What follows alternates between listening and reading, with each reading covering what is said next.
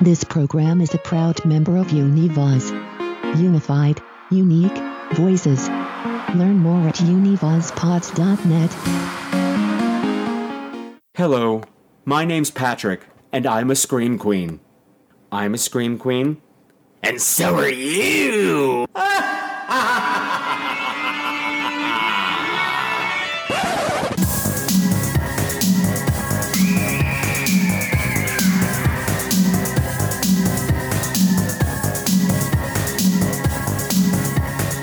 Hello again, my beautiful screamers, and welcome to the holiday edition of Scream Queens. It's the podcast where horror gets gay. This is episode 305, and tonight we are going all the way back to the year 1946 to take a look at the spooktacular Abbott and Costello comedy, The Time of Their Lives. And to make things even super more cool, super more cool, did I just make up a phrase? Yes, I did, which is even even more super more cool.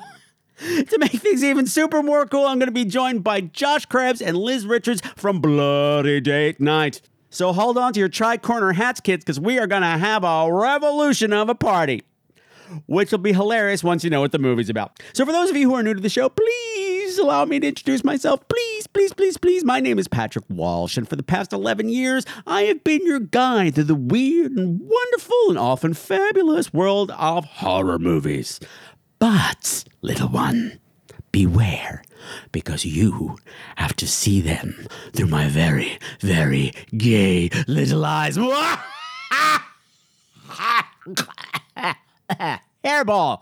Woo! As we kick off this episode, I would just like to say once again, I have bitten off more than I can chew. You know, I got thrown off last time by the Friday the 13th spectacular that snuck up, snuck up on me, and I thought I could cram another two episodes in before the end of November, and it's just not going to happen. But that's okay. I'm just keeping to the schedule, but I'm just bump, bump, bumping it back to the regular schedule. So what was going to be the last episode in November, Clash of the Titans from 1981, is going to be the first episode in December. Cool, great, groovy. Patrick, those don't sound like horror movies. You're doing an Abbott and Costello movie and a swords and sandals fantasy film? Yes, yes, I am. Yes, I am. As I stated previously, and you know, initially I was concerned about all the stress going into the election. I, you know, how much problems I was having watching horror movies going into that time. And you know, not just watching horror movies. That wasn't just the problem. Just problem was dealing with reality in general. So and I said, I don't know how things are going to be. Maybe it would be cool if we just take a step back, look at things that are horror adjacent, and look at some comfort films. Films that make you feel warm and fuzzy and safe, but are still kind of horror adjacent. Like today, we're talking about ghosts, and the next time we're going to be talking about monsters and men in loincloths. But that's not the point right now. And then it occurred to me that, yes, I'm feeling better now that the election is over. Yeah, there's still a lot of doubt and uncertainty and weirdness and craziness going on. But overall, I don't feel like I'm going to implode at any moment. I'm sleeping better, I'm eating better, I'm relaxing better, I'm able to watch some scary movies, so things must be getting better. But then I realized, you know what? Maybe it's not getting better for everybody out there. Maybe a lot of you are still under some stress, right? And the other thing that has occurred to me is that things have gotten worse on the COVID side. And I know a lot of people are starting to feel what we here in New York were feeling way back in April and May and June that kind of paranoia and and things are getting bad. A lot of people going into genuine lockdown for the first time. And also it's affecting people's upcoming holidays. Thanksgiving is happening in America next week and a lot of people won't be seeing their families and loved ones and they're not dealing with that well. And who knows what's going to happen with Christmas, right? And maybe, maybe you don't want to hear horror movies right about right now either. So this is also not just comfort for me; it's going to be comfort for everybody. Let's just take a warm little hug, tone things down for a couple of weeks for the beginning of the holiday season, and then we can rip off that band-aid for Christmas. What does that mean, Patrick? Well, you know how I'm trying to break my own rules this year, and like, like I'm doing films like that that I normally wouldn't cover. You know, the ones that everyone else has covered, the ones everyone has seen.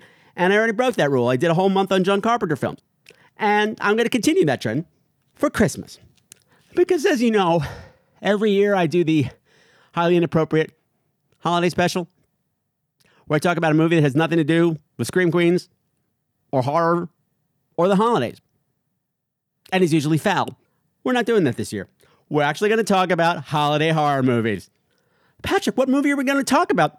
I don't know. What? What do you mean you don't know? You're the host. I know I'm the host, silly. I don't know what we're going to talk about because I'm going to let you guys decide. Yep, it's going to be an audience pick for what holiday horror you're going to subject me to this season. I'll be sending around surveys on social media and in the Scream Queens newsletter, and there'll be a link right down there in the show notes. So if you want to pick the movie that we're talking about this holiday season, it's going to be right down there in the show notes.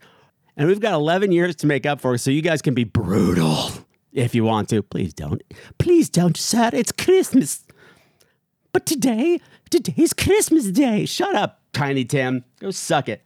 So before I bring on Josh and Liz and we go to Abbott and Costello City, I would just like to remind you that The Time of Their Lives, if you haven't seen it or if you want to rewatch it, it is available for free in full on the YouTube. And you know, if the episode wets your whistle and you want to check it out, do it.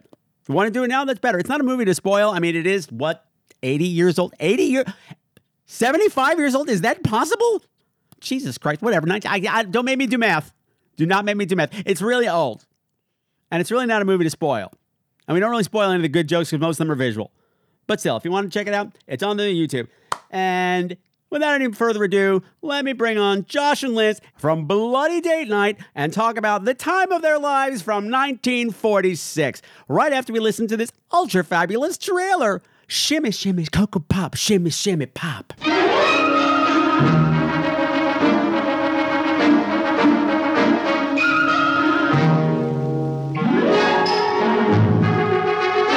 I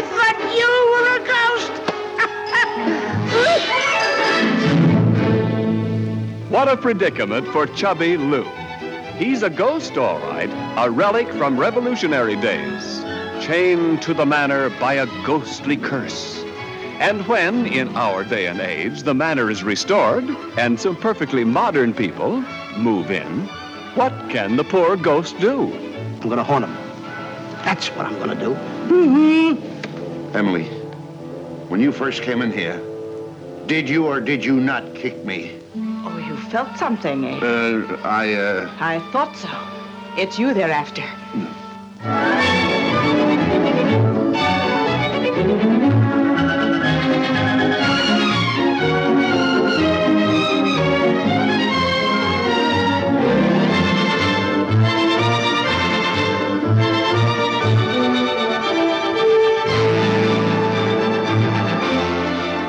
Hello.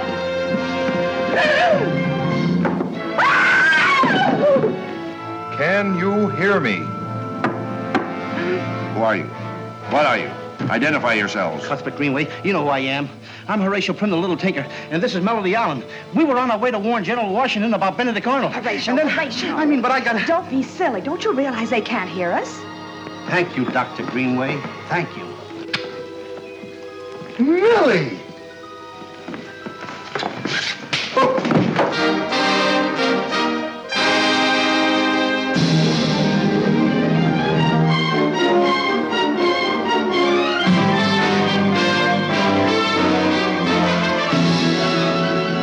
If you don't all stop acting like a bunch of crazy lunatics, I'm going to start behaving like one myself. Uh-huh.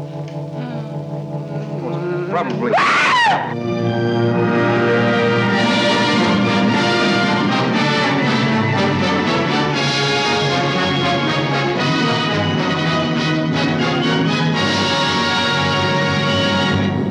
So joining me for this first post-Halloween voyage into I don't know what November's going to be. Comfort, comfort films, comfort films. Joining me on this voyage into comfort, we have two people that well, th- well, they're just comfort personifies. You know, I just want to sit on them.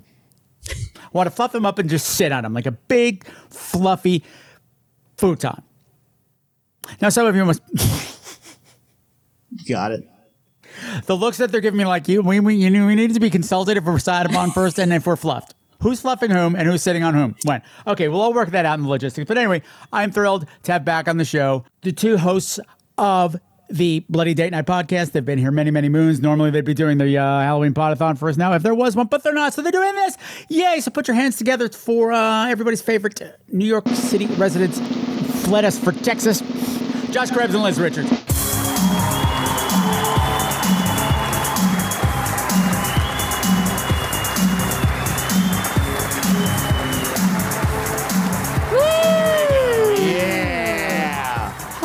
Hello. It's always good to be uh, described as like the Ottomans of um, Of podcast. of podcasting. Yes. Yes. Yeah. Okay, so welcome back to the show, Josh and Liz. Thanks for having us. You're welcome. I'm surprised I am having you back after you abandoned us to go to Texas. Well, it, it doesn't help that you keep on describing us as the Ottomans of the podcasting community. you want you want Oh, to sit- futon. futon. Oh no, I'm sorry, a futon. Yeah. An ottoman might be a step up. I'm not your rent a boy. True Joji has a joke in his one man show. It's like, this guy's so boring. He's like an ottoman. If somebody broke into your house and stole an ottoman, nobody would care. People would be like, oh my God, what happened to the ottoman? so the movie that we are here today to talk about is the 1946 Abbott and Costello comedy, The Time of Their Lives. Now, uh, you two did not grow up in the New York area, am I correct? Mm-mm. Absolutely not. Both grew up Okay. in Texas. Yeah. Especially not during the 1946 because we weren't born then. I'm also very di- disappointed they did not leave to go to Texas to work in a whorehouse there. Oh, no. The 'Cause they would have a best musical little about it. whorehouse. Man, if I man. The I only would- one that's open right now. the only one. During COVID, we're the only whorehouse that is at- still operating. the saddest little whorehouse in Texas. also, I'm, I'm growing my Burt Reynolds uh, mustache pretty wide right now. Uh, and, and it's fully becoming into a beard, so. Yeah, yeah I, I thought you were going for those antlers on the front of Oh, the trucks. oh, like mutton chops, sort of? or like the no, the curly things in Q. the front of trucks where you. Pe- pe- pe- Oh, Oh, yeah, he's talking about he's talking about the Longhorns. longhorns. Okay, Yeah. yeah, lo- a longhorn mustache. True story. My uh, my great uncle Bummy had a Cadillac that had the longhorns in the front of it. Like he's Bummy is like what you picture. He's like foghorn leghorn. He's amazing. He's like okay. He's basically like you know those m- action movies where like a cop is like I have to commandeer this vehicle and it's always like some very uh, e- e- eccentric person who's driving this very extravagant car. That's Bummy. That's the person that the cops decide to commandeer their vehicle. Mm-hmm. He's just like, all right, if that's what's got to happen, that's what's going. to But I'm going to sit next to you to make sure you don't touch my radio yeah. because it's right at the stations that I like. Whatever you do, do not look in the glove compartment. Don't look in the glove compartment. Yeah, Bummy had a cream colored Cadillac with longhorn with the longhorn horns on the front of it when I was a kid. Oh yeah. Just amazing. Chef's kiss. Chef's kiss of a Mhm. person. Wow. Okay, so that was fun. Sorry, this is what we do. We tangent. No, I don't mind. I don't mind. It's like this is human interaction that I haven't had in eight months. So. I know it's great, isn't it? Yeah, yeah. Are you guys okay? Because I realized this is the first time I've had you on where no babies were thrown over cliffs in a movie that I made you watch. I know. I kept waiting for something dramatic, but you know, When w- I mean, we do get this is going so well for everybody involved. How did that happen? We get we do get a murder though, and some people pushed in a well. So we definitely we definitely do get a Bly Manor, The Ring type of vibe from this movie at some point. So Well, I suppose, but I, I guess if you've come to depend on babies being thrown from cliffs, yeah, well, from Abbott me. Cos- uh, um, Lou Costello kind of looks like a big baby. He's a big baby thrown in a well. He's a big baby thrown in a well in this movie. that is true. He definitely acts That's like true. a child a lot of the time. yeah. Yeah. Yes, he does. Yes, he does. well, the reason I asked what if you grew up in New York, in New York uh, or not, is that for many, many, many, many, many, many, many years, many years, on Channel 11 WPIX every Sunday at 11:30 a.m. they showed a different Abbott and Costello movie. Oh, So, for kids of a certain time frame, we grew up on these. Oh wow. Hmm. And they did something like 49 movies. Yeah, they So- had like a, a, a shitload. ton. Yeah. I remember because the last time I ever saw an Abbott and Costello was actually Mr. Gaddy's, which is a pizza chain in Texas. Oh yeah. and their big thing was when you went they had two rooms that had like huge uh, television screens and one room was like the parents room and it always had like the news or you know whatever the thursday night tv was and the kids one was abbott and costello and little rascals Yeah. and like so when we were kids it'd be like oh my gosh we get to go my sister and i would go and sit in the you know in the kids room and eat our pizza and watch watch Mildly racist entertainment. yep yep yep while while the parents are also watching Fox News, which is mildly racist. mildly racist entertainment in the other. Yeah. I feel like they were watching more like it was like Mad About You. It was like, you know, it was the whatever was on. Friends. We're gonna watch the things that we can't watch around the kids. Uh huh. It was like Yeah. that kind of stuff. Yeah, just Mhm. full on pornos. Yep. Mm. People doing it. Mm, pizza, Yes. pizza and a porno. Everyone loves that. Porno. There was a I can't remember what college it was, but they- they used to do they used to do fried chicken and porno uh, viewings. They used Oh, to have yeah, fried I chicken and remember porno that. parties. I heard about that. And um, I didn't attend. I remember hearing about it. I supplied. the Sure, chicken. Liz. Yeah. Sure, Liz. I just bought the chicken for I just had everybody this and- T-shirt for no reason. Okay, Yeah. somebody left it in my room.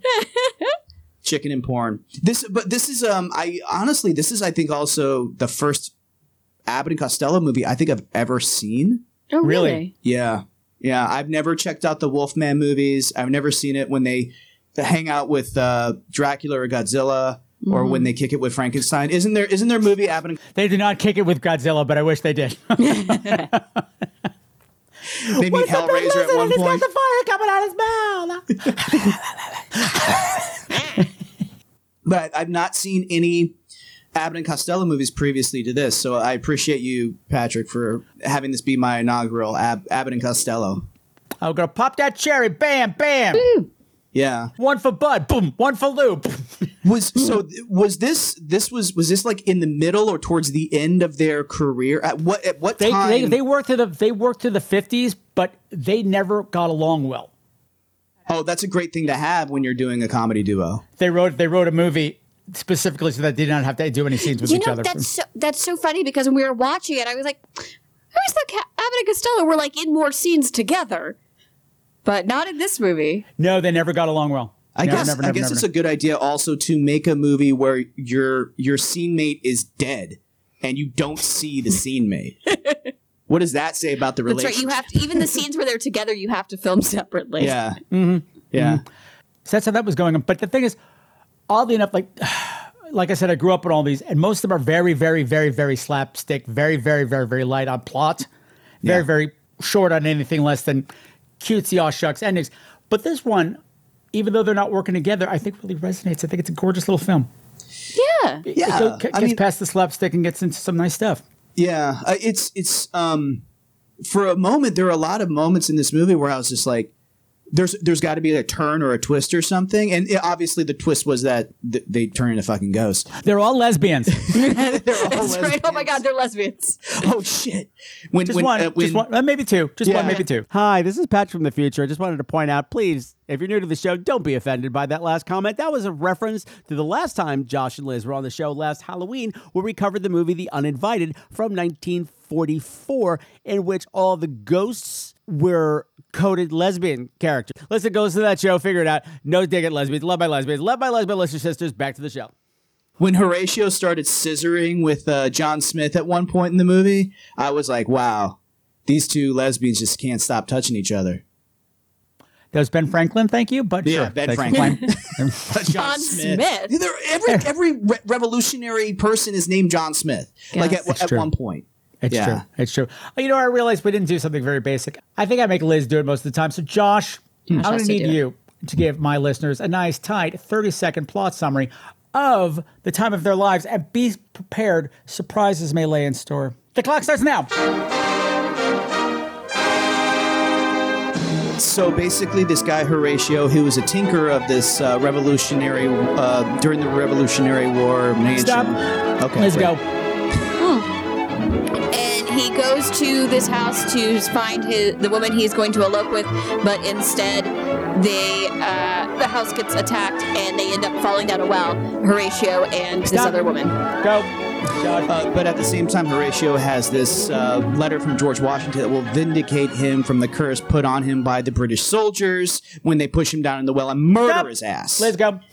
Because when they pushed him down a well, the people who murdered him thought that he was a traitor, but he wasn't a traitor, and the Washington letter would prove it. So, as a ghost, he has to find the Washington letter so that he can be free. Kids, that was so good. I let you go over time. That's it. Excellent. Also, there's a lot of shimmying involved. Oh yeah, I love I love that little ghost shimmy. if I had any idea that being a ghost involved that amount of shimmying, I would not be afraid of the afterlife at all. you know, the first time she did it, um, what is her name, Margaret? Lady Margaret. Melody, Melody, excuse me. Melody played by the fabulous Marjorie Reynolds. That's what I was thinking. Yeah. Oh my God, she's fucking hot. Um, Yeah, she's great. I know she's gorgeous, right? When she comes out in her fabulous little period Revolutionary War satin satin blouse. I know. I told Josh, I was like, I don't think these costumes are 100% accurate. I don't think these costumes are accurate, and I don't care. They're fabulous. Uh, during the be- beginning of the movie, uh, it was like Amer- during the American Revolution. I looked at Liz. I was like, ah, yes, the American Revolution, where everyone looked like George Washington. it was just like powdered wigs everywhere. Like no, no real difference can be told with all. Right. And then Melody shows up in that beautiful silk blouse and a, and a pointed bra. I was like, that's not, that's not right. But she looks great.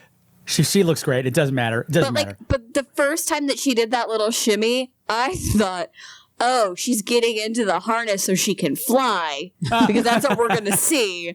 But then I was like, oh no, no, that's just their, that's just the way that these ghosts move. We gotta get our boobs moving to get our ectoplasm going. Mm. Both of them. I guess Luke uh, Costello would have to do it as much harder than she. yeah, would. he does. He does is- like pretty Which- which he aggressively does, shimmy. Which he does. That's the other thing this is missing. Normally, the, their movies are steeped in, haha, it's funny because he's fat. Oh. Mm. Bits of it here, and it's not as harsh as it normally is. I, I was very surprised at the special effects in this movie for a movie from 1946. Yeah, like I- it, it must have been fucking mind blowing for people to see this when they w- at first, you know, during during the 40s. When that dress drops and she walked butt naked back up the stairs. Except she's wearing stockings. Oh yeah, because you could still see her like legs Yeah, from the and, and knee. you can to- see her uh, arms. I think at one point too. Uh. Uh-huh. so she's just nude with stockings. it would have been a lot of effort to just like roll the stockings down and get. Look, have you ever tried putting stockings on and off? It's hard. Especially on stairs. Come on. Yeah. She's on Yeah. stairs. She's gonna fall down them. Yeah. And then uh, Lou Costello is always like the gag. The continuing gag is that he can't get a, a feel of how to like go in and he can go through things. Yeah. And he gets stuck in the um like the, the I don't even know what you call it. Like kind of like the um It's like that bench that's under the window, Yeah, like a window, the window seat. Window yeah, seat, like a yeah. window seat. I was like I was like that's actually pretty cool. Like that good for them to like utilize this this ghost aspect of it and really have fun with it. Cuz I guess like in the 1940s it's just like fucking they're ghosts. We've, yeah, well, we've talked about it. I love practical effects. Hmm? I think they're so fun. yeah. I wish more people. I wish they did that now more more nowadays instead of like I don't know. CGI to me always looks dated. Like instantly, it looks dated because the technology Exactly. moves so fast. Yeah. Exactly. I'm right but there with man, you. but practical effects are just so cool. Yeah. When she when she floats down from the fucking tree and Lou Costello's like, I, I could have done that. I just don't want to. oh yeah, he like does a big jump and she's just like yeah. I, I like how this fat idiot forgets that he's a ghost. Yeah. Like he constantly forgets that he has. It's these only powers. been 200, what, what, it's only been 165 years? Yeah. Yeah. And also, it's really weird at one point where he he's talking to Mistress Melody, and it, it's kind of like he's gonna propose to her. Oh yeah, there's And- a and well, sh- there's that scene where she is totally hot for Tinker. Yeah, she is yeah. For just- totally hot for Tinker. The tree. She's like, oh, oh. it's taken her 200 years to put her arm around him. Mhm. And then uh, does she think they're going to get married? Like what?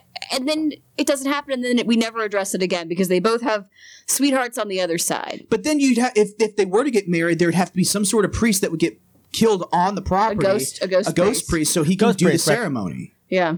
So and how does that work? Because you know, till death do us part. So I guess it's yes, I mean, yeah. How are you from gonna? death to us start.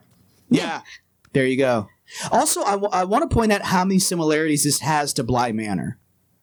Have you seen Bly Manor yet, Patrick? Yes, I have. Don't get me started. mean to bring Don't anything get me up. started. Oh, Don't get me no. started. Not not a lot. Sacrificial Negroes and sacrificial gays all over the place. The two most hated tropes in horror. Uh oh. Yeah. But they're British, so all the way, all the rich straight white people get their happy endings. Everybody who's queer or of color dies or is miserable and alone for the rest of their lives. Can't move on. I just uh I just wanted to see I just wanted more dolls.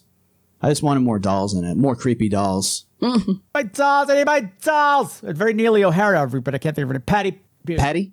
Patty Duke. Oh, Patty. Patty Duke. Duke. Not a Okay. Dolls joke, gay stuff. My audience is laughing their heads off. I get it. So sorry. Heterosexuals, am I right? Jesus Christ. we get that. um, I just want to backtrack about just the uh, the beginning of the story because we kind of dove right in without much ado. I forgot there's like this really tightly packed 15 minutes Hmm. at the top. A lot of information happens. Yeah. yeah. Hello, this is Patrick from the future again. Even though we stopped, Josh and Liz and I still didn't do the best job of setting up the intro to the story, which, if we don't know, is going to be hard to follow as we go forward. So here's a quick summary. Picture it Danbury Acres, 1780. There's this huge party going on. Yeah, there's powdered wigs, hoop skirts, harpsichord, minuets. This shit is off the hook, yo. Big party going on. And there's two main stories that we have to focus on here the story of Mistress Melody and the story of Horatio the Tinker. Now, Mistress Melody, of course, is the mistress of the manor. It's her party, and her fiance, Tom, is secretly a traitor to the American Revolution. She gets some hints of it and winds up eavesdropping on a conversation that she's not supposed to hear about how he's going to turn coat on General Washington and betray him to the British Army in exchange for rewards and riches. Mistress Melody is like, oh, hell no, says, I got to do something about this. She dresses up like a man and is determined to set out, reach the American Army, and warn them that her fiance is a traitor. Meanwhile, we have Horatio Prim, who's a tinker, played by Lou Costello. He's in love with a servant at the house, an indentured servant of the house named Nora. Nora is being hit on by Bud Abbott, who is the butler. You know, drunken butler, really boozy, really gropey, really rapey. Not cool. So, Master Cuthbert, up to your old tricks again, I see. Oh, Nora, just a nip or two. But I'd even give that up if you did. I know, if I'd marry you. Well, you could become the biggest teetotaler in all the colonies, and my answer would still be no. But Nora, I have saved up enough money to pay your bond to Master Danbury. Why, you'd be a free woman, Nora. No, thank you, Cuthbert. I'd rather be bound to the Master than tied to the likes of you. So, you're still in love with that little, fat, stupid tinker. Little he may be. Fat? Well, there's nothing wrong with an extra pound of flesh, but stupid. Hm. You'll never see the day when you're half as smart as my Horatio. Uh, Horatio Prim is supposed to be arriving tonight with enough money to buy Nora out of her indentured servitude. But it turns out he didn't get the money. Well, he got the money, but he wound up giving it to other people because they needed it more than he did because he's a good guy. Tinker, you've not got the money. Well, you see, Nora, things are very hard and folks can't pay me. When I first started the trip, I had a pound, 14 shillings, and sixpence. And then I found that a lot of my customers were badly off. So I bought them food with my pound and 14 shillings. What happened to your pence? I lost them in a card game. Oh, Horatio, you failed me. Oh, Nora. But what he did get was a letter of commendation from General George Washington. Know all men by these presents that the bearer of this letter, Master Horatio Prim, is a splendid artisan whose various skills have served the Continental forces well. I take great pleasure in recommending him to all who need the services of an excellent tinker and a true patriot. Yours truly, George Washington, Commander in Chief of the United Colonies. Oh, Horatio, now there's nothing to stop us. Let me take this to Mistress Melody. When she learns you've been praised by General Washington, she'll do everything in her power to help us elope tonight. Yay! Except Bud Abbott has other plans for him because, you know, like I said, this guy Cuthbert, the, the evil butler, also loves Nora. So he intercepts the whole thing and tricks Horatio and basically winds up locking him in a crate. He brings the letter to Master Tom. Master Tom's like, what the fuck is this? And in the meantime, uh, Nora hears all this. She's like, hey, hey, that's that's that's Master Prim's letter from General George Washington. And Tom's like, General George Washington, he sucks. We got to get rid of this letter and we got to get rid of this housekeeper. Who is this Horatio Prim and where is he? I'll not be telling you that, even if you cut my tongue out. Well, we'll take care of him later. There's enough evidence in this letter to hang your rebel friend when we've won the war. Oh, Master Tom, you a traitor. You spine, little hussy. Get rid of her. She's heard too much already. So the letter gets hidden away and Nora is kidnapped. Oh no! Meanwhile, Mrs. Melody is dressed like a man trying to escape the property. She runs into Horatio Prim and she says, Horatio, you need to help me. You need to come with me. The colonies are in trouble. General George Washington is in danger. And he's like, General George Washington, I'll do anything for General George Washington. And they set off to go warn him. And while this is happening, the American George Washington's army is showing up at the property, except it's a whole mistaken identity thing. They show up and Melanie and Horatio think it's Tom's guys. They think it's the bad guys. So they start shooting at them. And then the soldiers shoot back at them. And Melanie and Horatio are killed. They're killed, they're branded as traitors, and they're thrown down the well. Let's go back to Josh and Liz. I think you're all caught up. Good luck. Yeah, w- yeah, we're we're given. Um, we're, I think we're four. We're four in four years into the American Revolution. Yeah, something like Is that. that what it yeah, said? It's 1780. Okay. Yeah. Yeah. So so it's it's this mansion has people coming Yeah, they're having a party. yeah in and out. They're having a party, and um, I, wh- I love that scene where um, what's the the, the guy, the the lead guy, the the lead guy where he's like, "Don't you want to get married and have a title after the war's over?" Tom, my Tom. Tom. Yes. Tom. Tom. Fucking Tom. I love how not subtle he is with, with just saying, like, maybe there won't be a revolution. What do you mean? Maybe maybe something bad's gonna happen. uh Melody, darling, I'll have another surprise for you after we're married. Oh, but Tom, you, you've already promised me the moon. What else might a lady expect? How would you fancy a title, my dear? A title? Lady Danbury, for instance. How does it sound of those lovely ears? Sir Thomas and Lady Danbury. But Tom, after the war, there'll be no titles in our United States. But my angel, what if after the war there should be no United States? What are you talking about? Maybe I'm not working with Benedict Arnold, but maybe the guy I'm working with is with working with him. That's all I'm saying. Don't you want to have a title? "Wha- There won't be titles after the war. Well, maybe there won't be a United States after the war. Ha ha ha ha ha. ha. Yeah. Well, it's enough to it's enough to put uh, uh, Mistress Melanie in a bit of a tizzy, which is why she throws on what we're supposed to believe are men's clothes, which is that fabulous satin yeah, jacket. I was a little confused. Yeah, that the because she's going out riding. She's going to go get the the Revolutionary Army. right. She's gonna go get her friend Paul Revere. Right? Is that what you think, Aileen? Basically, well, it wouldn't have been safe for a woman. It would have been safe for a woman to have been out. Yeah. I like how everybody eh, to be cool, everyone says that they're friends with Paul Revere. that's like eighteen sixties, like it's like that's the way A they uh, friend of Paul. A friend of Paul. Oh, my buddy Paul. My buddy Paul. Yeah. I know Paul. Oh yeah, man! I was the one who was like, "Hey, hey, hey! Why do you make it two by sea?" Yeah, that was that was my idea. She's like, "Maybe four by land, and then like five if they're coming in the trees." And You're not gonna be able to carry that many lanterns, Paul. no, I can do it, man! I can do it. I got some of these little mini lanterns Paul, I how got you gonna from hold all those IKEA. lanterns and control the horse, Paul? Paul. Just Paul, listen to us for a minute. He's just not getting it. But he did it though. Yeah.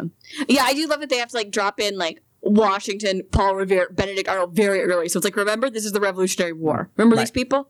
Oh, also, I wanted to. Um, I was waiting for the the letter from George Washington that was given to Horatio, uh, or, or the letter from George Washington Horatio to later on in the movie. I knew it was going to play a pivotal moment, but I, for some reason, I was like, "Oh, it's a letter from the president," like in uh, *Hateful Eight. So I was waiting for the end of the movie to where like they realize Kurt Russell confronts Lou Costello and says, "Is this letter fake?" And he's like, "Of course it is. Yeah, you think you think that people would treat me this great if I didn't have a fucking letter from the president?"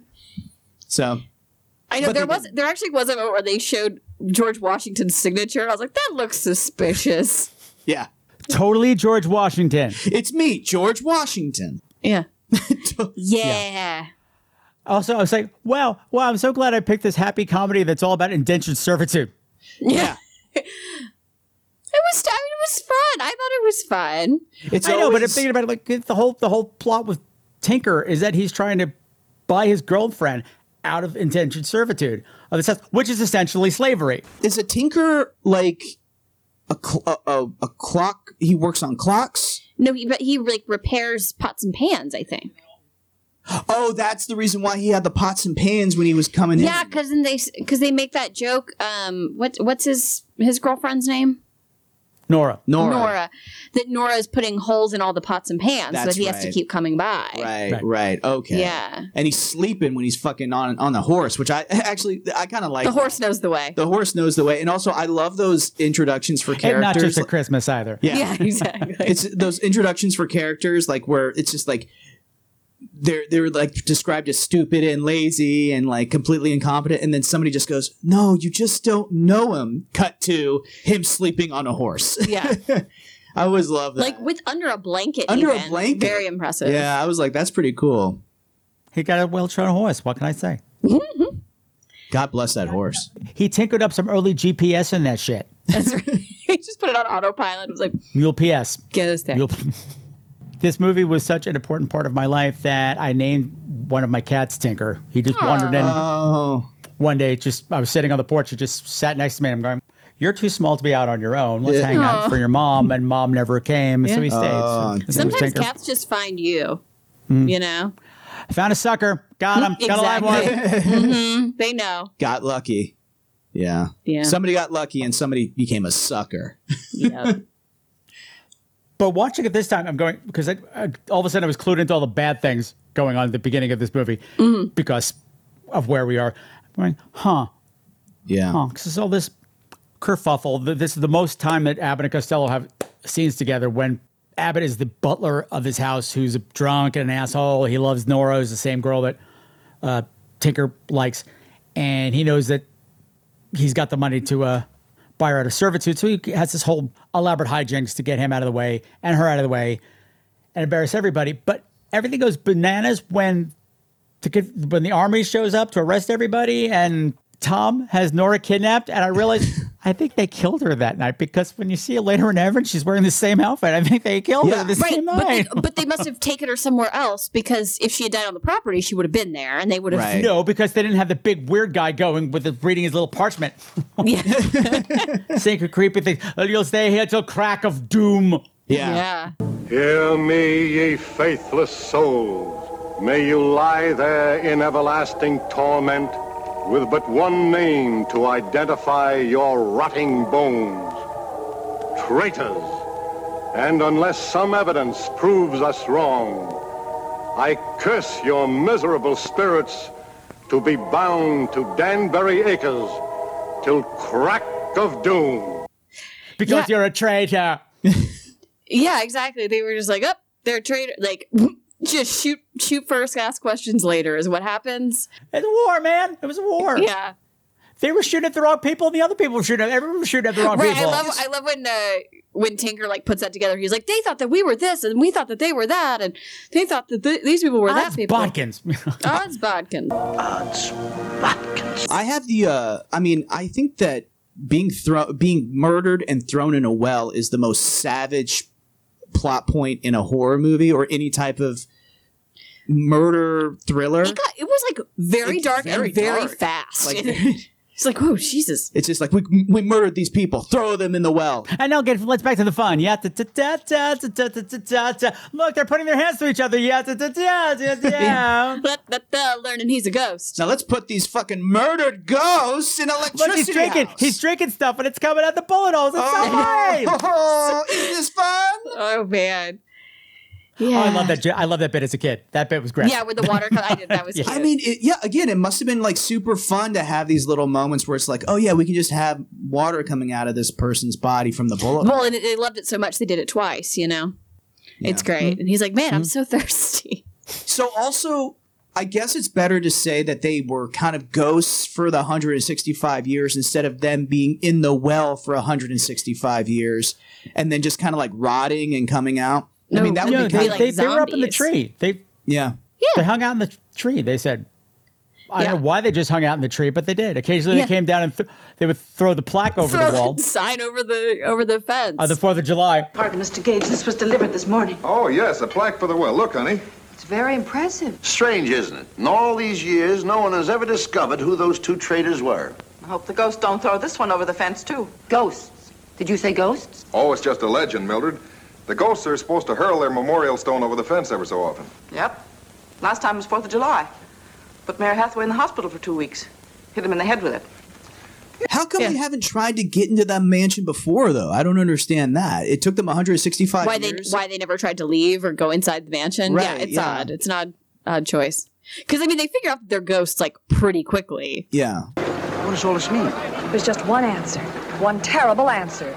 Those soldiers were pursuing us, and we mistook them for Tom Danbury's friends, and they mistook us for traitors. Traitors? Me a traitor? I'm a patriot. I even got a letter from General George Washington to prove it. Uh-oh. I gave the letter to Nora to give to you. Nora? Well, that must be the letter that Tom took from her before she was kidnapped. Kidnapped? Kidnapped? Kidnapped? Nora? Who are they? Where are they? I'll tear them gizzard from gullet. And to and on top of that, it doesn't take them long to figure out that they're not just ghosts, but they're also cursed to never leave the property forever because they're dirty traitors. And the one thing that they prove that they're not dirty traitors, that letter from General George Washington has either just been stolen with the furniture or is in the house that is currently burning down. What happened? I don't know. I can't get through. Something's wrong. Wait. Hear me, ye faithless souls. May you lie there in everlasting torment with but one name to identify your rotting bones. Traitor. And unless some evidence proves us wrong, I curse your miserable spirits to be bound to Danbury Acres till crack of doom. Then you heard it too.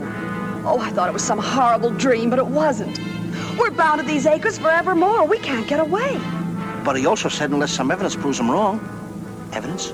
My letter. My letter from George Washington. That's evidence. Well, that's right. Tom must have hidden it somewhere in the library furniture. Furniture? This is a fine time to think of furniture. Mistress Melody, the Patriots took it all away. Don't give up. Maybe he hid it behind some secret panel in the wall. Yeah. Great Beelzebub and little Beelzebub, look.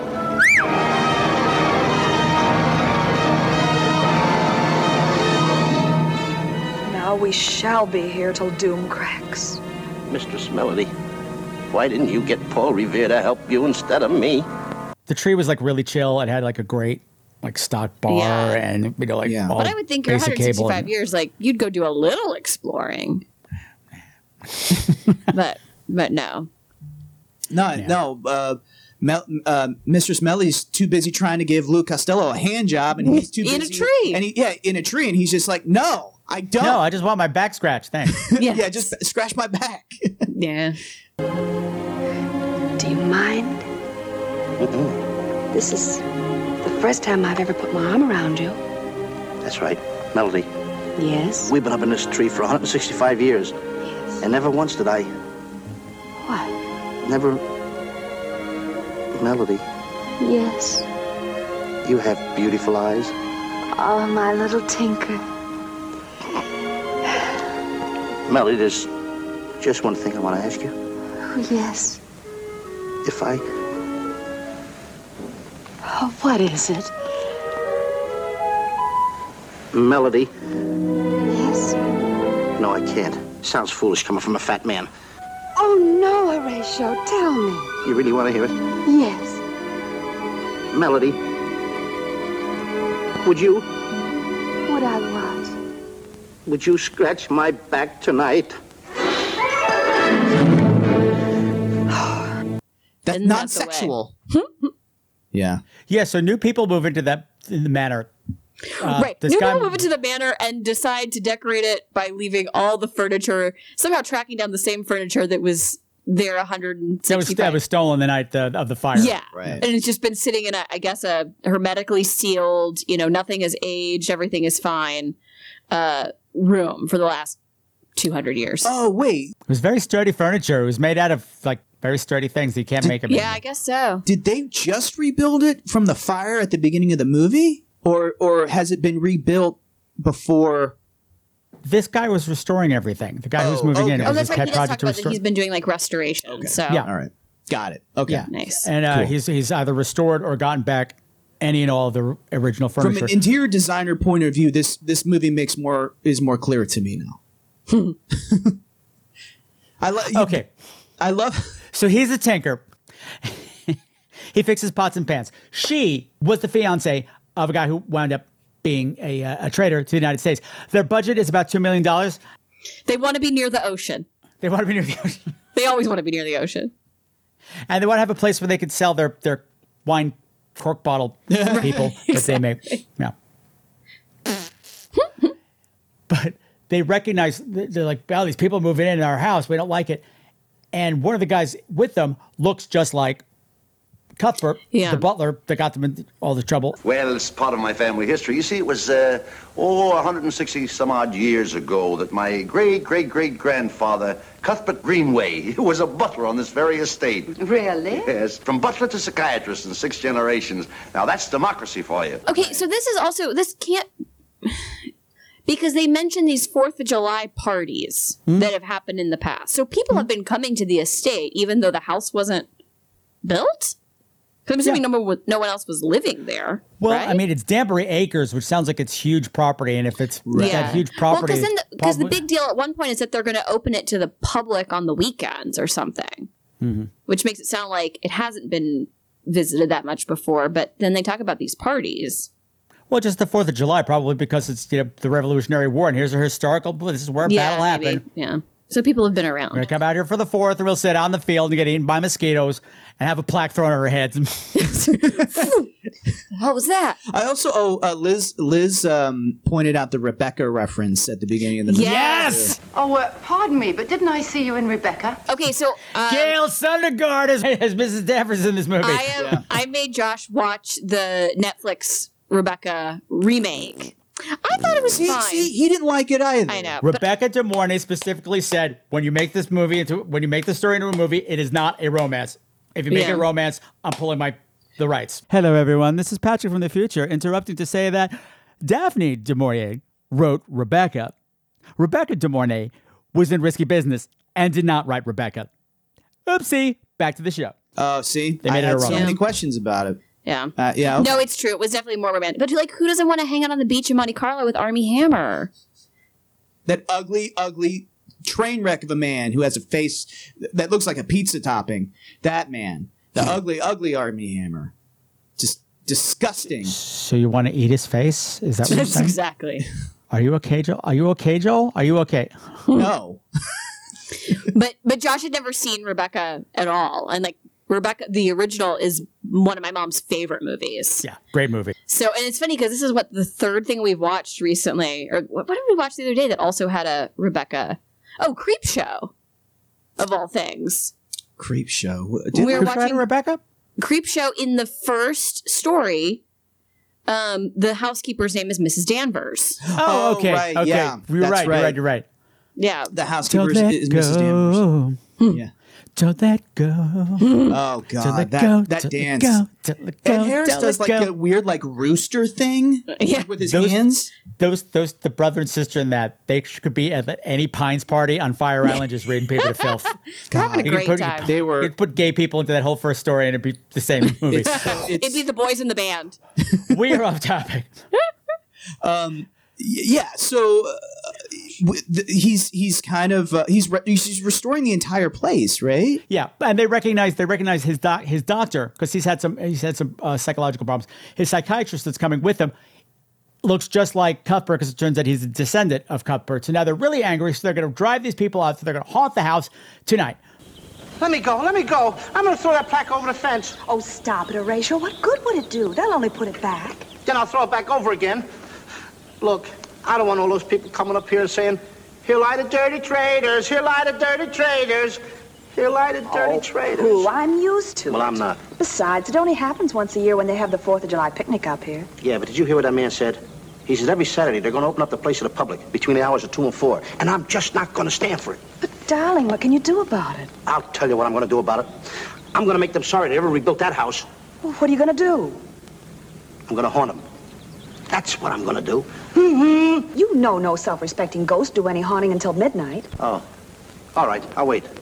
But tonight, I haunt. It's the first time they're breaking the house, and actually the whole scene is delightful. Them like discovering What new they can shit in do. the house. Yeah. It was so much Yeah. fun. Like the f- with the That's where we electric get the lighting. shimmy. Yeah. Shimmy, shimmy. I love that. Also, I kind of don't understand because they can they can go through walls, but they can also just open doors. Like they can do it all.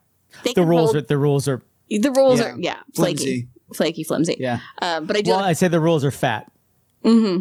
Just whatever the rules are, Costello will get them wrong because he's fat. That's usually the rule. The, in these the, movies. ga- the gag I keep on loving is just that Luke, uh, where Horatio is kind of like about to go through um go through a door, and then instead he just like opens it up and walks. Yeah. oh, he'll do like the big boy. yeah. Yeah. I always Yeah. love that. I always love that. I always think that's just always funny. I like that. I also love the discovery of light bulbs when he goes to try and light the chandelier and like Yes. the wick's covered in glass. Glass around the wick. Look. What'd you do? Oh, Well, blow it out. Bl- blow it out? Go on.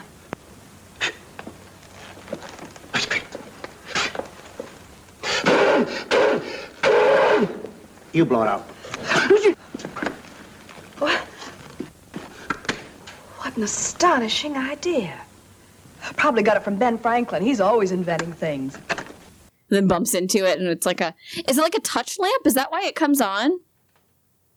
Or is it one of those? One of those. Oh man, I thought it would be one of those lamps where you pick it up and the switch goes off. You know, because as you put it down, the switch is at the bottom. Oh yeah. I don't know. Maybe I'm just Maybe. inventing. I'm inventing appliances right now. Maybe. It's just, just them getting terrified by the radio. All great stuff. Just yeah. great- Oh yeah, the radio. I forgot that was funny too. Stick up your hands. Yeah, and this time don't try any disappearing acts or we fill you full of hot lead. Mister, whoever you are, don't get violent. There's his little playmate over there. Get your hands up, sister. Come on, get 'em up. You better get 'em up. They, they, they sound awful mad. Okay, Phantom. We want to know who tipped you off. Start singing. I'm, I'm not in good voice tonight. You heard the boss. Sing. Come on now, sing out. Drink to me only with thine eyes, and I will Cut the stalling. I pledge with mine. What's that? The jumps. Blow, everybody blow. Yeah, and th- that comes back later too, right? When the Uh-huh. police show up. Yeah, when they Yeah. and they hear the broadcast. Yeah. Yeah. Yeah. I like that. Good callbacks. It's a comedy term. Yeah. or I guess it's a it's a it's what it's a it's a common term. No, what I do love, Mrs. Uh, or Mrs. Danvers, is not Mrs. Danvers. It's Emily, played by the Emily. fabulous Gail Sondergaard. Gail Sondergaard, who was like 22 when she shot this. Really? Oh my gosh, they made her look so dowdy. Yeah, yeah, yeah. And She had a long, long, long, long, long career. She did tons and tons of TV. She did, did tons of TV horror movies. She was in Gargoyles with Bernie Casey. She was in uh, The Cat Creature. Did a whole stint Oh, on wow, Ryan's Hope. okay. I want to say, yeah, she was around forever. And I That's remember amazing. Thinking, thinking, my God, you were hundred years old when you made that movie. Back Yeah, then. You she weren't. looks so old. Oh. Oh, they just made you a dowdy lesbian. Okay. Oh. Yeah, she's great. She's I love it how she, in this movie she she's kind of like the she she comes off she what's the line she says she's like you uh, I feel them in this room and then uh, Abbott's like no I don't feel anything she's like you would you would feel the same way if you were psychic like me and I'm like okay Did you hear it too? Hear what? They're here. Somebody must have done something to offend them. Offend who? Them from the well, the ghosts. Oh, nonsense. There's no such a thing. You hear them? They're laughing. no, no, no, no. You'd hear them if you were psychic like me. Emily, when you came in here, did you or did you not kick me? Certainly not. Oh, Oh, you felt something, eh? uh, I. Uh, I thought so. It's you they're after. You must have annoyed them playing that harpsichord. Harpsichord. What well did they drag her out of? Was my favorite line. Yeah. what well did they drag her out of that's great Zounds! What well did she come out of? I love that. yeah, this this one third of Cerberus we have working for the for the mansion. I we were having a discussion a bunch of friends of my, uh, mine re- about uh, ghost outfits. Yeah, what would your ghost outfit be? Like if you had to have a ghost outfit. Would I have to be prepared and be wearing it in advance? Yeah, I mean, yeah, that's the whole thing. Then it's going to be my underwear and like a t-shirt because that's pretty much what I wear 100% okay, so of the let's say time. it's what you're buried in, so you can like pick it in advance and be like, all right, this thing. Yeah, good call. Yeah. Think about that. Because I, I know I personally want something very dramatic, like a big evening gown, something like with a train. Like, Yeah. Mm-hmm. if I'm going to do it, I'm going to do it all out. Yeah, in which case I have an answer. I think I would go for the more classic 1960s middle-aged gay with the big floppy hat and like the Panama suits. Oh, Oh, yeah. You know, very Truman Capote. Oh yeah, that's cool. amazing. Yeah, that's really cool. I can call myself Drew, Truman D. Capote. Ooh. I'm dead. Can you Hey. can you and when you leave the room they're like smells like cigars. Who's that? That smell. Hmm. That's pretty good. I, I want to. Uh, um, oh, dress me up like uh, in the zoot suit from The Mask. Oh, you want a full on suit? The, yeah, the, the yellow banana suit suit that, that the mask Mm, wears. He walks the earth in death as he did in life. Dressed in the zoot suit. Loud and, and ill-fitting. Like ideally what I would want is one of those um you know like the old peignoir robes with the big feathers and like the big Mm. I think they just leave feathers everywhere the big because marabou sleeves, yeah. yeah, it's just like there's like little feather plips everywhere. I think that like I would want to become. Darling, I post- love you, but give me Park Avenue. yes, exactly.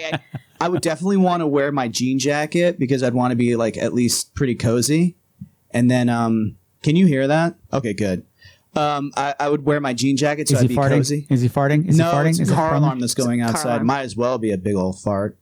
Um, but uh, yeah, I'd be cozy in like some sneakers and like my jean jacket and like maybe like one of my my comfy shirts, the shirts that I always wear that have holes in it that you're that you always tell me to throw out. Uh-huh.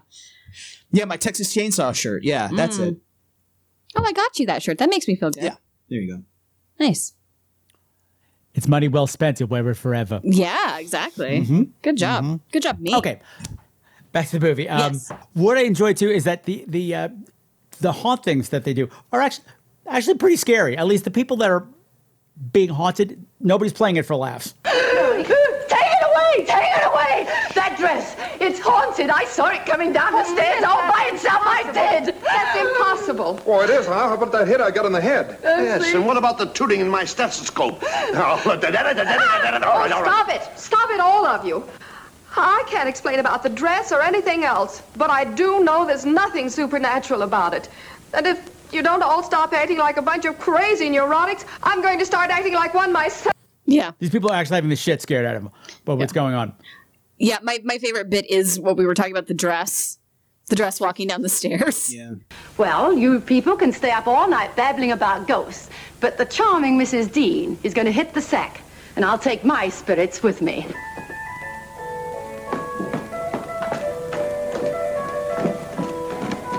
Hello.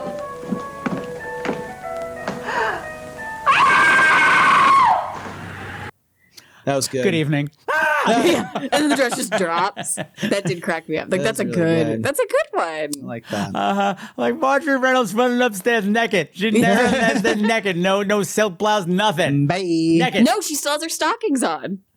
Naked. Uh, I love I love the uh, the brandy switch. I just thought that was really Mm, that was really fun. mm-hmm. Oh, who, somebody somebody was tooting in my uh, Someone stethoscope. tooted in my stethoscope. Bottles floating through space, glasses filling up by themselves, and somebody tooted in my stethoscope. I, I I was like, did I hear that right? this motherfucker just say that? I, I mean, it is exactly what happens. He goes, Yeah. "Choo, choo, choo." yeah.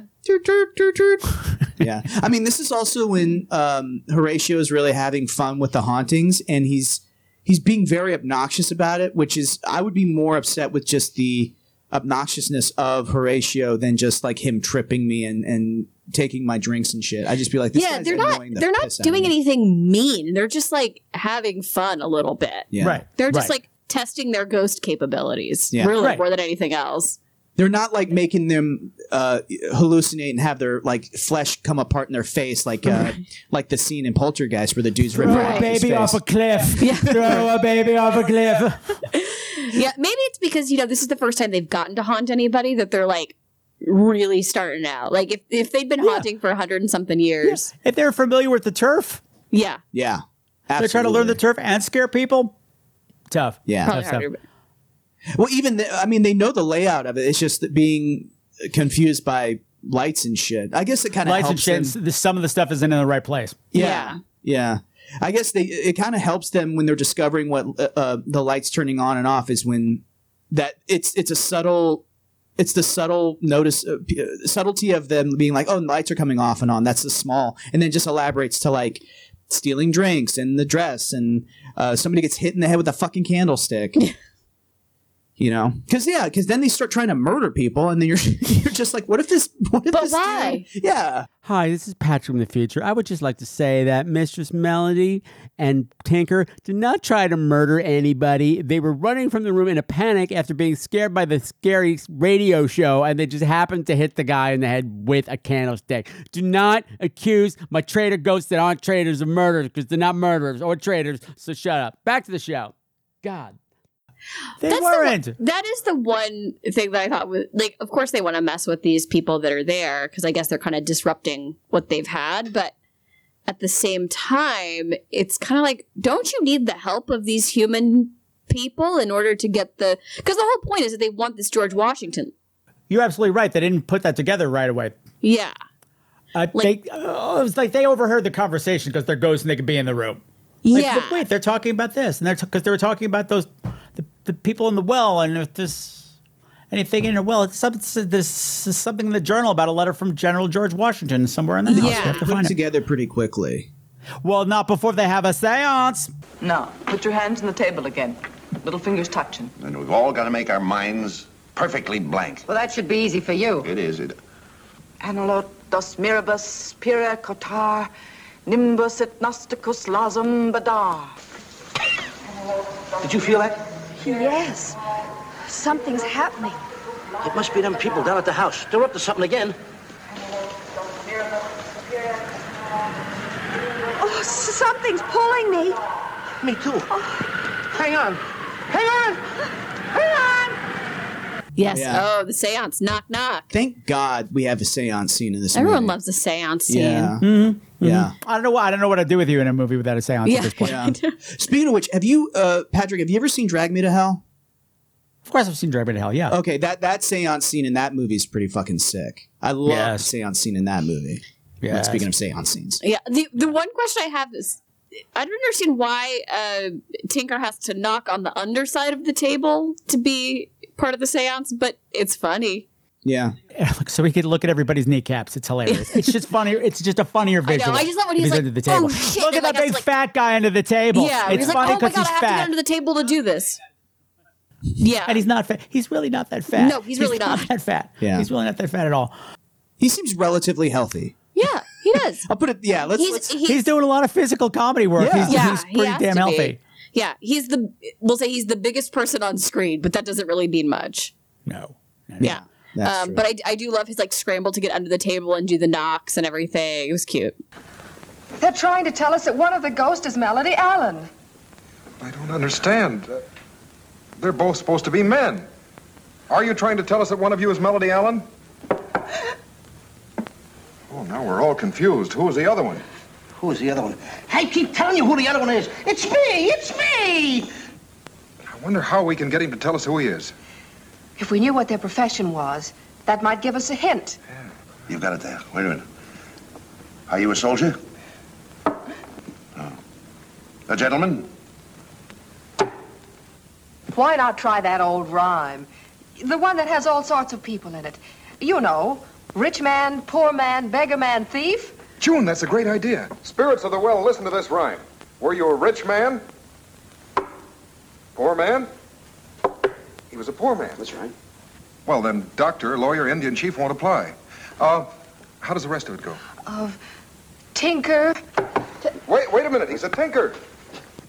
Danbury mentions a tinker right in here. See if I can find it.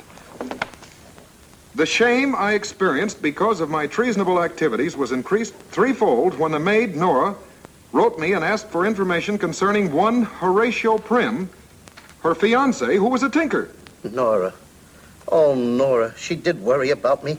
He had disappeared from the manor on the night of the fire, a similar fate to my beloved and innocent Melody. Tom. I bethought myself that this must be the self same tinker whose letter of recommendation, a letter of recommendation, Mm-hmm. from George Washington, I had taken forcibly from Nora and hidden in a secret drawer. Uh, wait a minute. Now, just a minute. Then, if the tinker had a letter from George Washington, he couldn't have been a traitor. We're right. You see, we're right.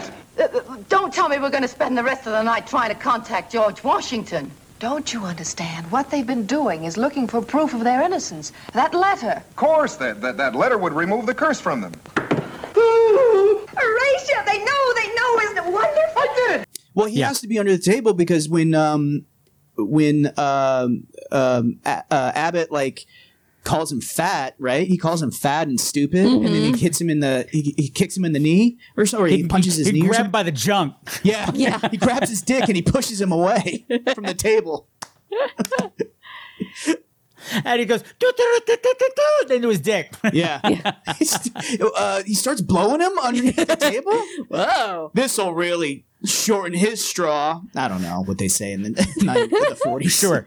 Yeah. Real, re- run it up. Brilliant. Brilliant. I love it. Yeah, they. Um, I do like that when they have to run through that ride. Like, is he fat? Is he poor? Is he rich? Oh, rich man, poor man. Yeah. Beggar man, thief. Yeah. I mean, they're very fortunate that he fell into the categories in those first two lines because I don't know the rest of the song. Yeah. That, is, the, is a line in the song, Are You a Tinker? Rich man, poor man, beggar man, thief, doctor, lawyer, Indian chief, tinker, tailor, soldier, Tinker, spy. Taylor Soldier Spy, like the movie. Oh. That's where it comes are you from. Ga- yeah, they should have. And the next line is, Are you Gary Oldman? Yeah. That'd be cool. it's like, oh shit, Gary Oldman. If you're on Gary any of Oldman's these things, you must be Gary Oldman. You must be Gary Oldman. End of the song. Yeah. so they, they, they use the seance to figure out who the, the ghosts are. And yes, this is the but this is Mistress Melanie. This must be that tinker. My goodness, this is very exciting. And then freaking Emily has a whole other thing. She's like a whole other thing. She starts channeling somebody else. Melody. Melody. Her voice is changing. Oh, it's Tom. My Tom. You were going to marry her? Start at 12, turn twice to 3. At 10 past 1, 'twill open be. Yeah. she just wanted attention. Melody. Melody. and then from there it's kind of we kind of get thrown around in a lot of different areas because we find out that the letter is somehow it's it's in the clock right It's in, the, clock. The one place where Tinker was like, I know people never hide Hide things in in clocks, which I was like, that's not true. you stupid woman it would never be in a clock let's move That clock has a drawer on the front of it. Like, come on. yeah yeah exactly huge drawer. there's a fucking drawer there's a huge drawer up under under the clock and he's like no Right. Well, it's a big drawer. Is it? It's not. You were not hiding it. If you're putting it in the drawer, you're just putting it in the drawer. Then. Yeah. Check every drawer except for that for one that because no one ever puts stuff in clock drawers. Especially that clock. Yeah. That clock is definitely not the secret letter clock. In my day, I was the best tinker in the colonies. And there's one thing I know absolutely. No one ever put a secret door in a clock. And it turns out that the secret letter clock isn't even the secret letter clock. The secret Right, letter it's clock a- it's a is a, reproduction. reproduction. yeah Where does the pollen go? and Mm. also we um we're also it's got like a code or something or a, a combination Start at twelve, turn twice to Yeah. three, something, something, something. how did we how did we find that out how did From we find that out Tom at the seance. Right. Fucking Emily was just like, uh, Oh, yeah. that's right. That's what she was channeling. Big- You're right. It was a big creepy moment. What was that? Yeah. That's so weird. A lot a lot is thrown at us during that. Chime it, chime it, chime Yeah. it, chime it. Yeah. Yeah. Which makes sense because he did he did that at the top of the movie. I remember, and I was like, "What the hell is he doing? setting the clock? I thought he was setting the clock, but or like winding it, but Everyone pay attention. This is going to be very important later. Yeah. 'Cause I'm not my- doing it again. yeah." My my parents have like a, a- Liz, did you get it? Liz, Liz, somebody wake her up. Liz, did you get that? my my parents have a mantle clock like that that was you know somebody's great grandfather's or something, and I remember because they have to wind it every once in a while. They have to like sit there and do it. So yeah, my my parents have a clock like that, and then you have to wind it. You have to like sit there and do. And I re- sometimes I'll be like, okay, it's Sunday. I have to go wind the clock. It's such a weird like thing.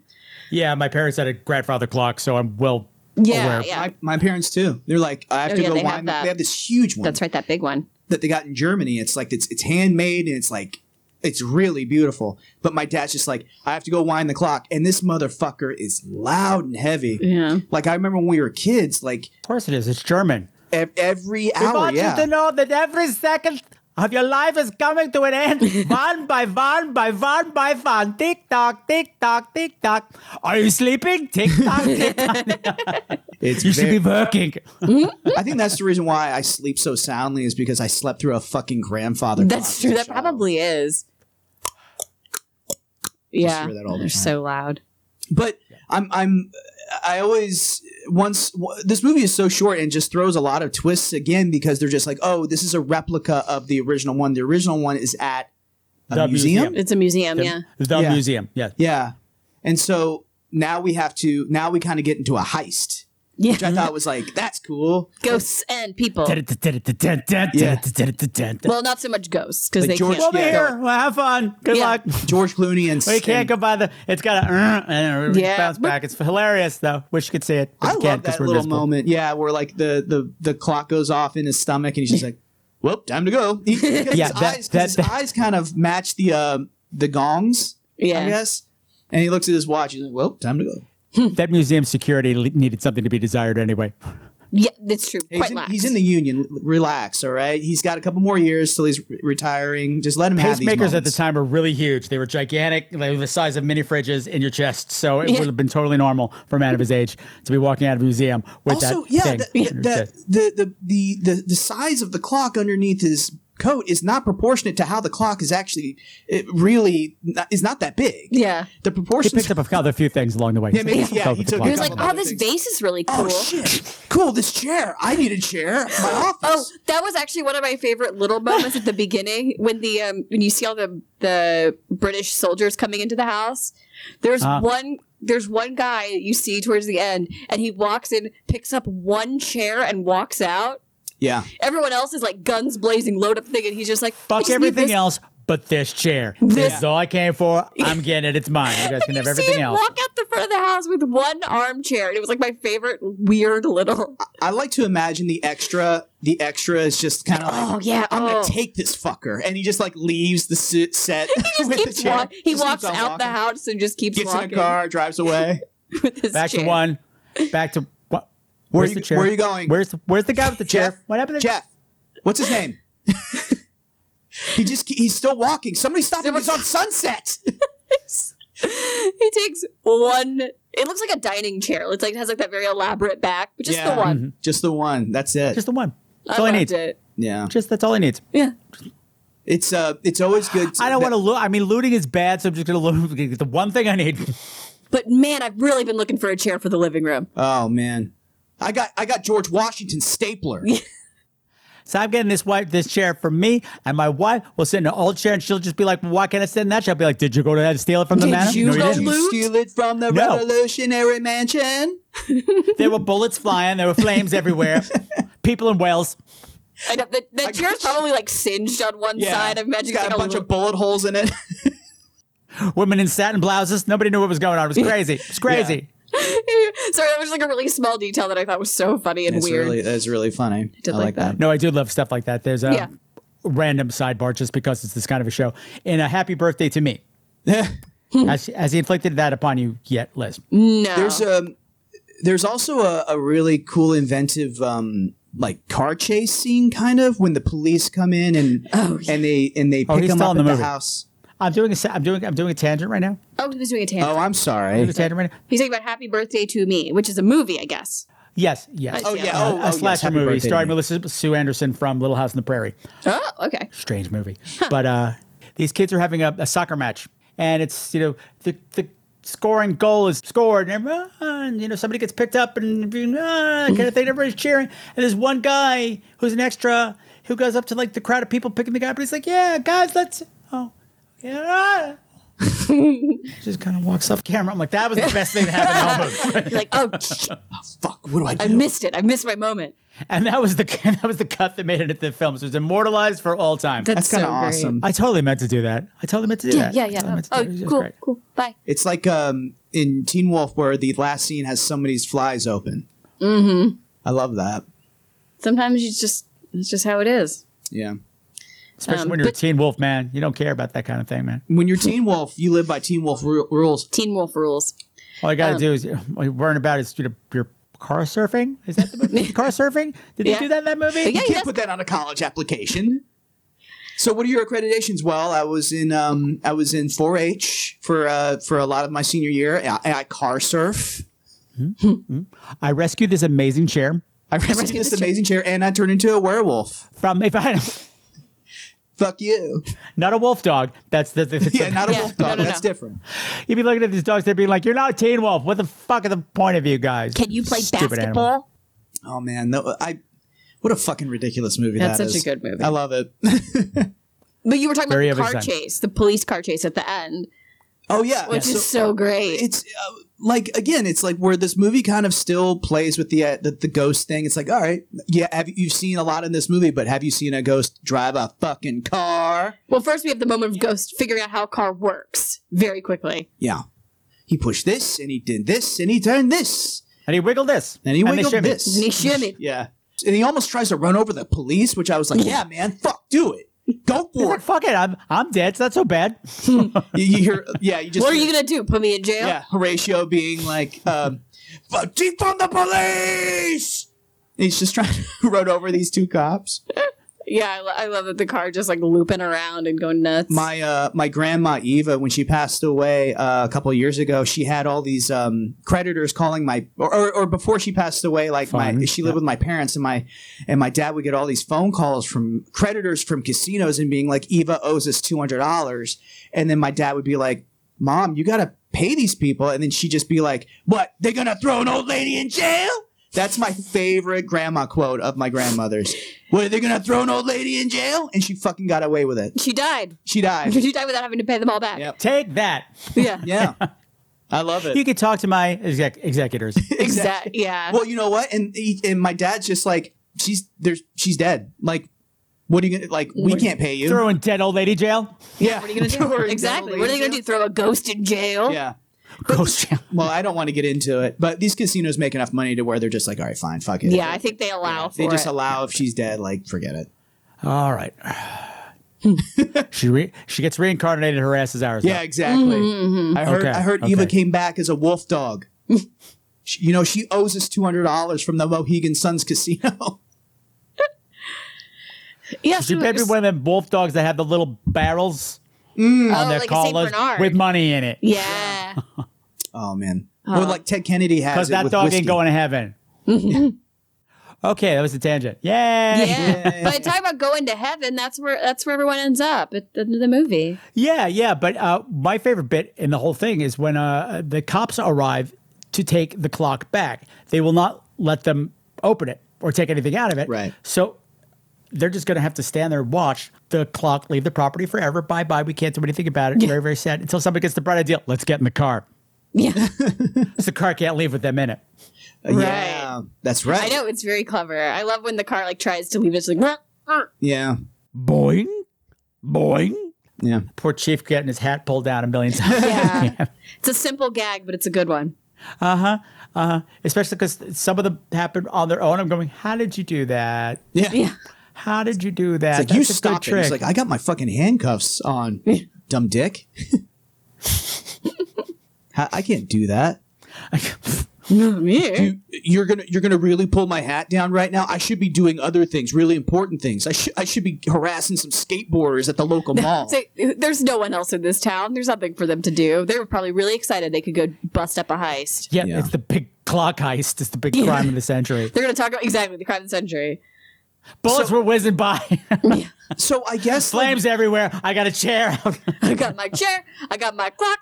Good. Once they once they finally get the uh, the Washington uh, letter out, Hmm. so uh, like uh, do, do they? Nothing really else is explained to where they're just like, all right, they found the letter, but they They had don't do like a cur like a spell or anything. It's but they read the letter and the letter. They're like, oh, oh, they weren't traitors. Like the the undoing of the curse was in the curse. yeah Yeah. It said until unless someday some evidence is found that these two were not traitors, then they will they will yeah, walk. and then you just fling the Ten sign over acres the, still crack of them. fling the sign over the the fence one more time. Yeah. It's, for your old man. yeah. Um, I I always love a good re- a dead ghost reunion too with him and yeah. um, we don't see Tom though, which I thought was kind of No, odd. but no, but it, it makes me. I It's it, it's the waterworks with the melody.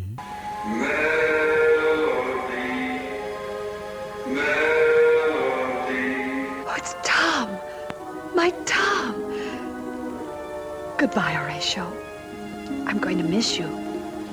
Goodbye, Melody. I'm going to miss you too. But don't you worry. Just as soon as Nora and I get set, we'll have you and Tom over for dinner. I'll have Nora bake a nice big angel cake.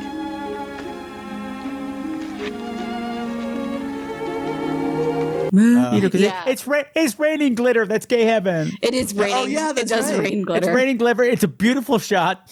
Yeah. It is very It is, and It's it wouldn't Tom, my Tom. She's like, bye.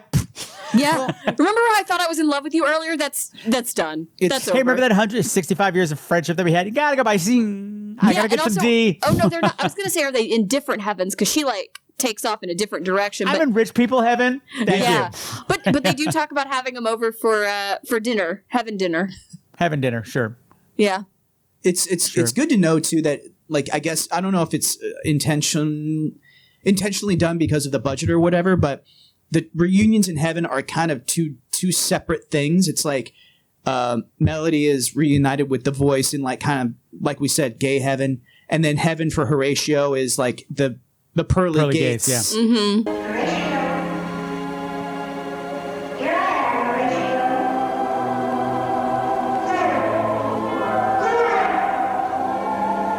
Horatio. Nora! You've waited for me. It's been a long time. Now that I'm here, nothing can keep us apart. Let me in. I can't, Horatio. Why? Odds. And it's George Washington's birthday for some yeah. fucking So he reason. can't go. He doesn't get to go to heaven that day. They're like, mm, sorry, heaven's So closed. he's got to go back down to the well. I guess he's just gonna sleep at the gate. Gonna hang out, yeah. Yeah. Oh please. I don't know. But I, I also that makes sense because you know there's no way that Nora and Tom were like hanging out in heaven. Hmm. There's no Oh, way. fuck. Hey, remember when you got everybody killed? Yeah. That was fun. That But was now fun. it's like it's gonna be like, well, our spouses are friends, so I guess we Oh, have you to wrote a hang out. memoir that you're sorry. Ooh. Yeah. Ooh. Yeah. I got kidnapped. I got kidnapped, bitch. Yeah. I was Yeah. a slave to you. Hey, uh, to yeah. you. You were, you were, I was your indentured servant. We were a slave. But now we're equals because we're dead. Uh You get- sure, you're gonna come over for dinner at our place. We're gonna have a talk. Yeah, Horatio. yeah, yeah, no, yeah, sir, yeah. Sure. Bob. No, sir, Bob. No, I do love this little movie. It does make me happy. Oh, and also, Geor- I, I like it how George Washington's birthday is so important, even in heaven. It's they close it. celebrated in heaven, yeah. It's cl- like heaven closes, like it's a fucking business. well, Jesus has got shopping to do, man. yeah, yeah. Gotta get that savings at like Harrow's for your above ground pool in heaven. It's President's Day weekend. President's Day weekend in heaven. Two thousand dollar lease a month on a, on a Ford Heaven Fiesta. on the twenty. oh, Come on, On the twenty twenty one cloud. It's it's the day that you go get your mattresses and your cars. right, right, right, right. You get your, you get your harp retuned. Yeah. Exactly. Oh, there you go. Get the get the latest in robery. The- exactly. Oh my god. Yeah, it's a fun movie. No, no, no. Liz being in heaven. Like, can I? It, it, is there a rule book that says I can't wear like a little kitten nightgown with marble sleeves? Is there somewhere? Is it somewhere? In- Look, this is great. This is a great place to start, but I have some thoughts. yeah. Okay, because this outfit not heaven for me. Okay, just No, saying. no, no, no. just saying. Just this saying. is mm-mm. Yeah. I got some alterations to be made. Mm, this is Moomoo's or us over here. Okay, no, sir. No, no, no, no. Liz Richards, do not do caftans. No, no, no. I feel like you just wear like a Stevie Nicks like long like flowing robe, Like a big, yeah. Yeah. But it, we'd have to do some again. We'd have to do some alterations. We may need some beadwork in there. We need like a little bit of zhuzh, you know. Little zhuzh. Little zhuzh. We're the zhuzh angels. Exactly. Look, I know, I know there are, are altar uh, tailors in heaven. There, if there's tinkers, there's tailors, Thank and you. so and hairdressers. and hairdressers. Like just man. Yeah, all all the cool people are in heaven. Yeah, for sure. Like people that you want, the stylists and shit. God, at least they're working and they're okay. Yeah. End of the shift. Okay, back to hell. now you now you go back to hell. Back to hell for you. He looks All right, fabulous. so we're my gonna God. Mm-hmm. send you back. We'll call you whenever we need you, like in six, mi- maybe maybe uh, two to three weeks. We'll see. Mm-hmm. Yeah, yeah. Thanks so much. I'm sorry, I can't. I can't really talk anymore. I have all this delicious food to eat. I'm oh, Mm-hmm. rich people heaven food. Yeah. Heaven, don't they say heaven? They talk about heaven cake or something at one point. They Angel mentioned- cake. Angel Angel, food cake. cake, yeah. That's it. Yeah. Oh yeah. Yeah, that was cute. Devil's food. I guess that would be something else that they'd make down in hell, right? I'm not. I'm not having devil's food. I'm having Chocolate angel comes cake. from hell, yes, Yeah, chocolate does come from hell, sadly, because it makes you feel things. Mm. And angel's food cake comes from heaven because it tastes like nothing. Uh, because it has n- nothing to it. Yeah. Come on. Did I eat something? I don't know. It would sound like an angel fart in your mouth. Yeah. If we were all angels, there would be no hell. That's right. You know, and that's why we need it. We need we need the good to balance out the uh, the bad. Mm-hmm. It's true. The outlaws to out to to outlaw the uh, the angels. Hmm. Joel Krebs, Snapple bottles. yeah, it's just like a little Snapple bottle quote for Joel. Ah. Krebs. All right, Josh and Liz, thank you very much. I think we have done the time of our lives. So, tell me what's going on over at Bloody Date Night.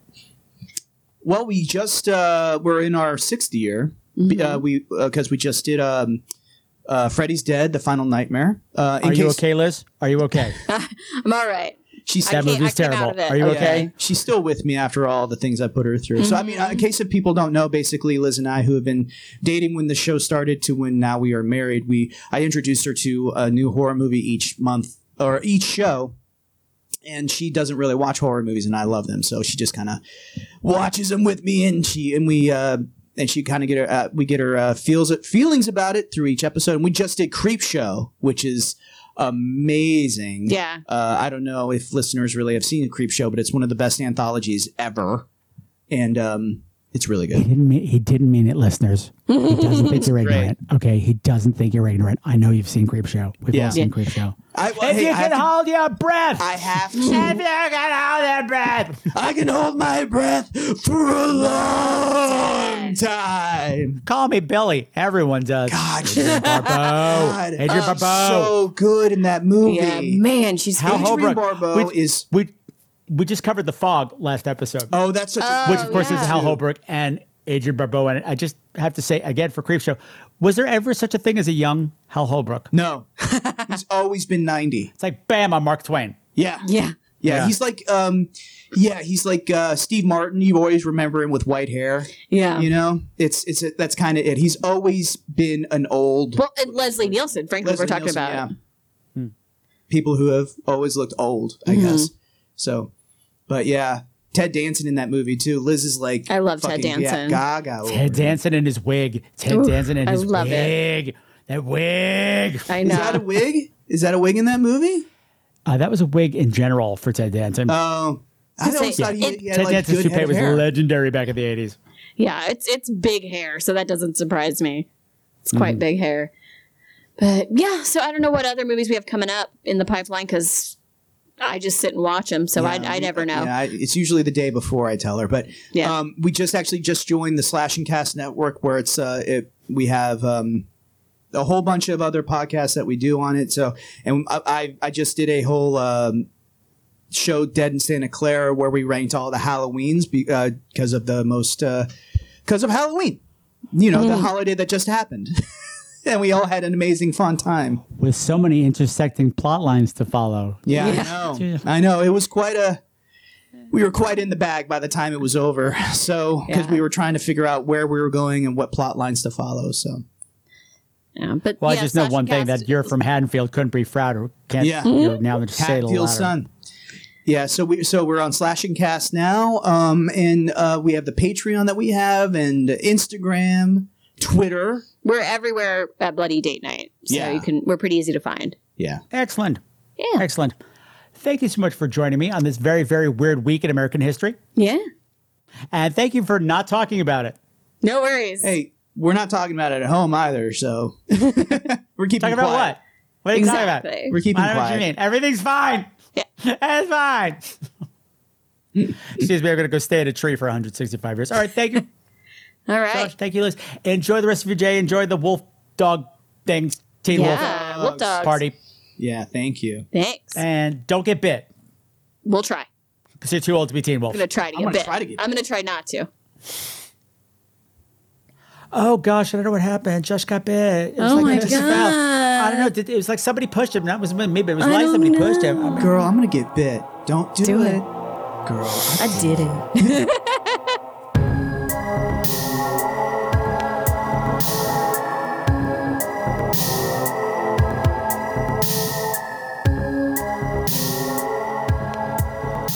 All right, my beautiful, beautiful screamers, that was the time of their lives. Yay! Yay! And if you haven't seen the movie and I've tickled your fancy, you can go find it over on YouTube. And hey, thank you to Josh and Liz from Bloody Date Night for being exemplary guests once again.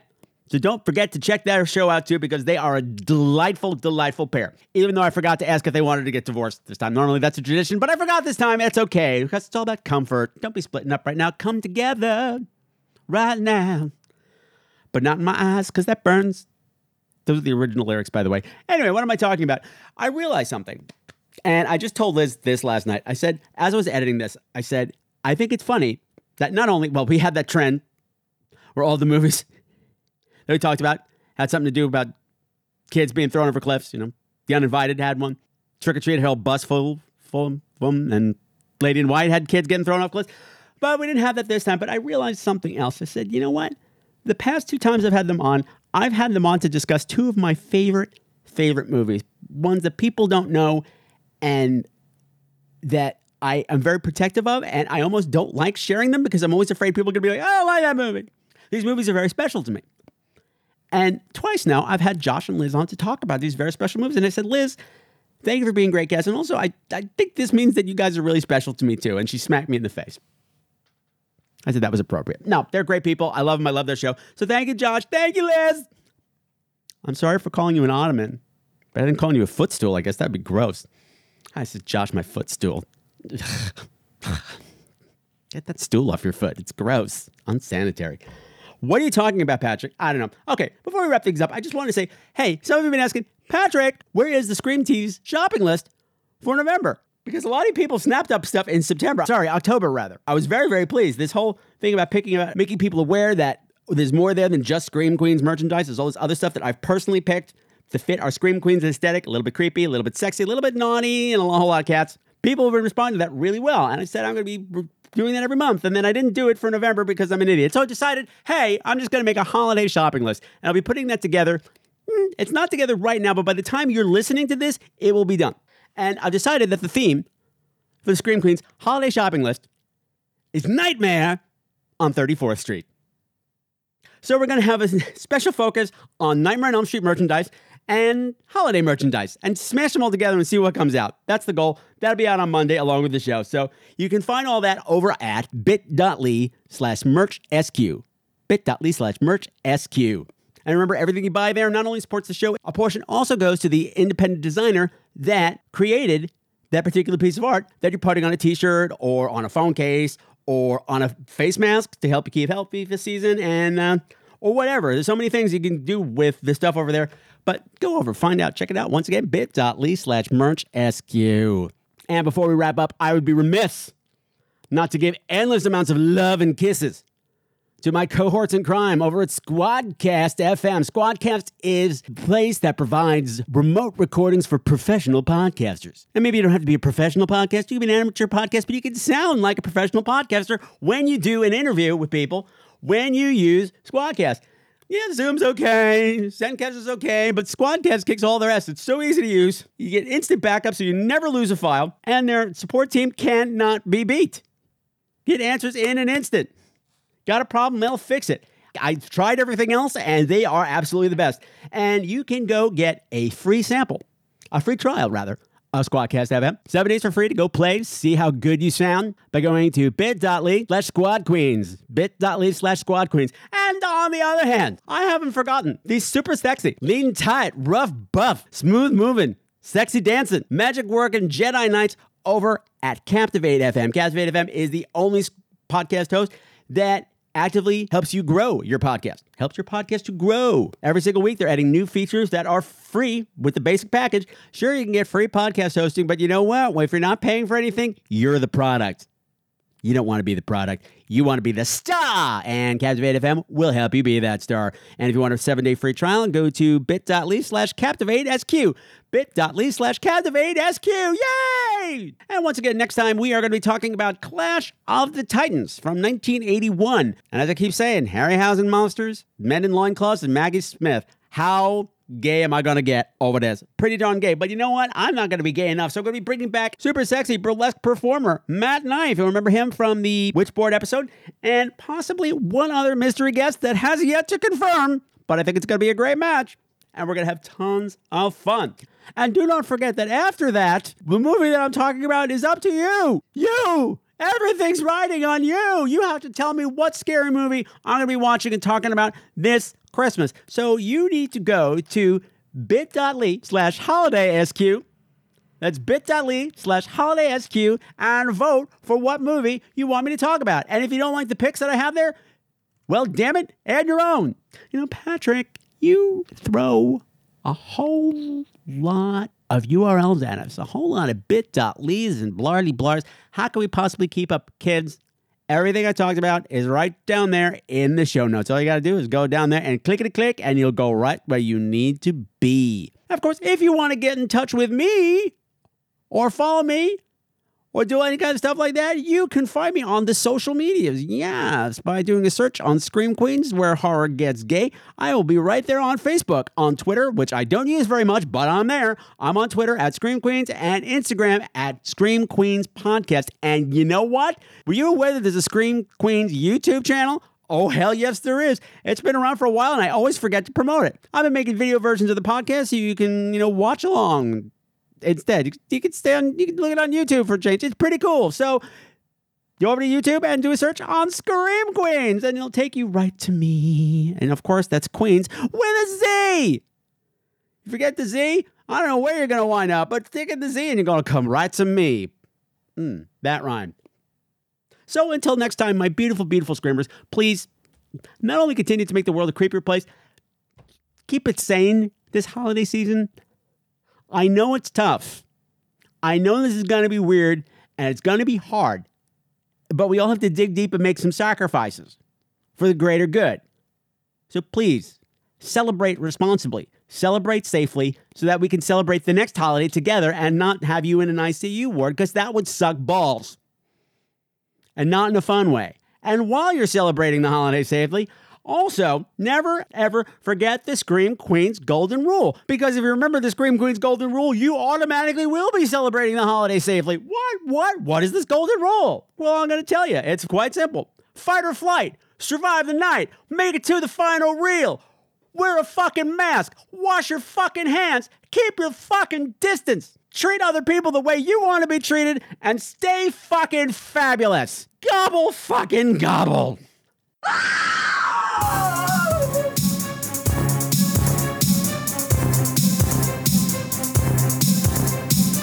All of the music for tonight's show, unless otherwise specified, has been written by Sam Haynes.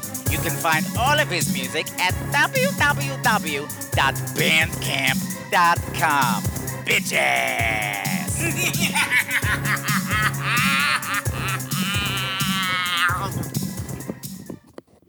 Ew.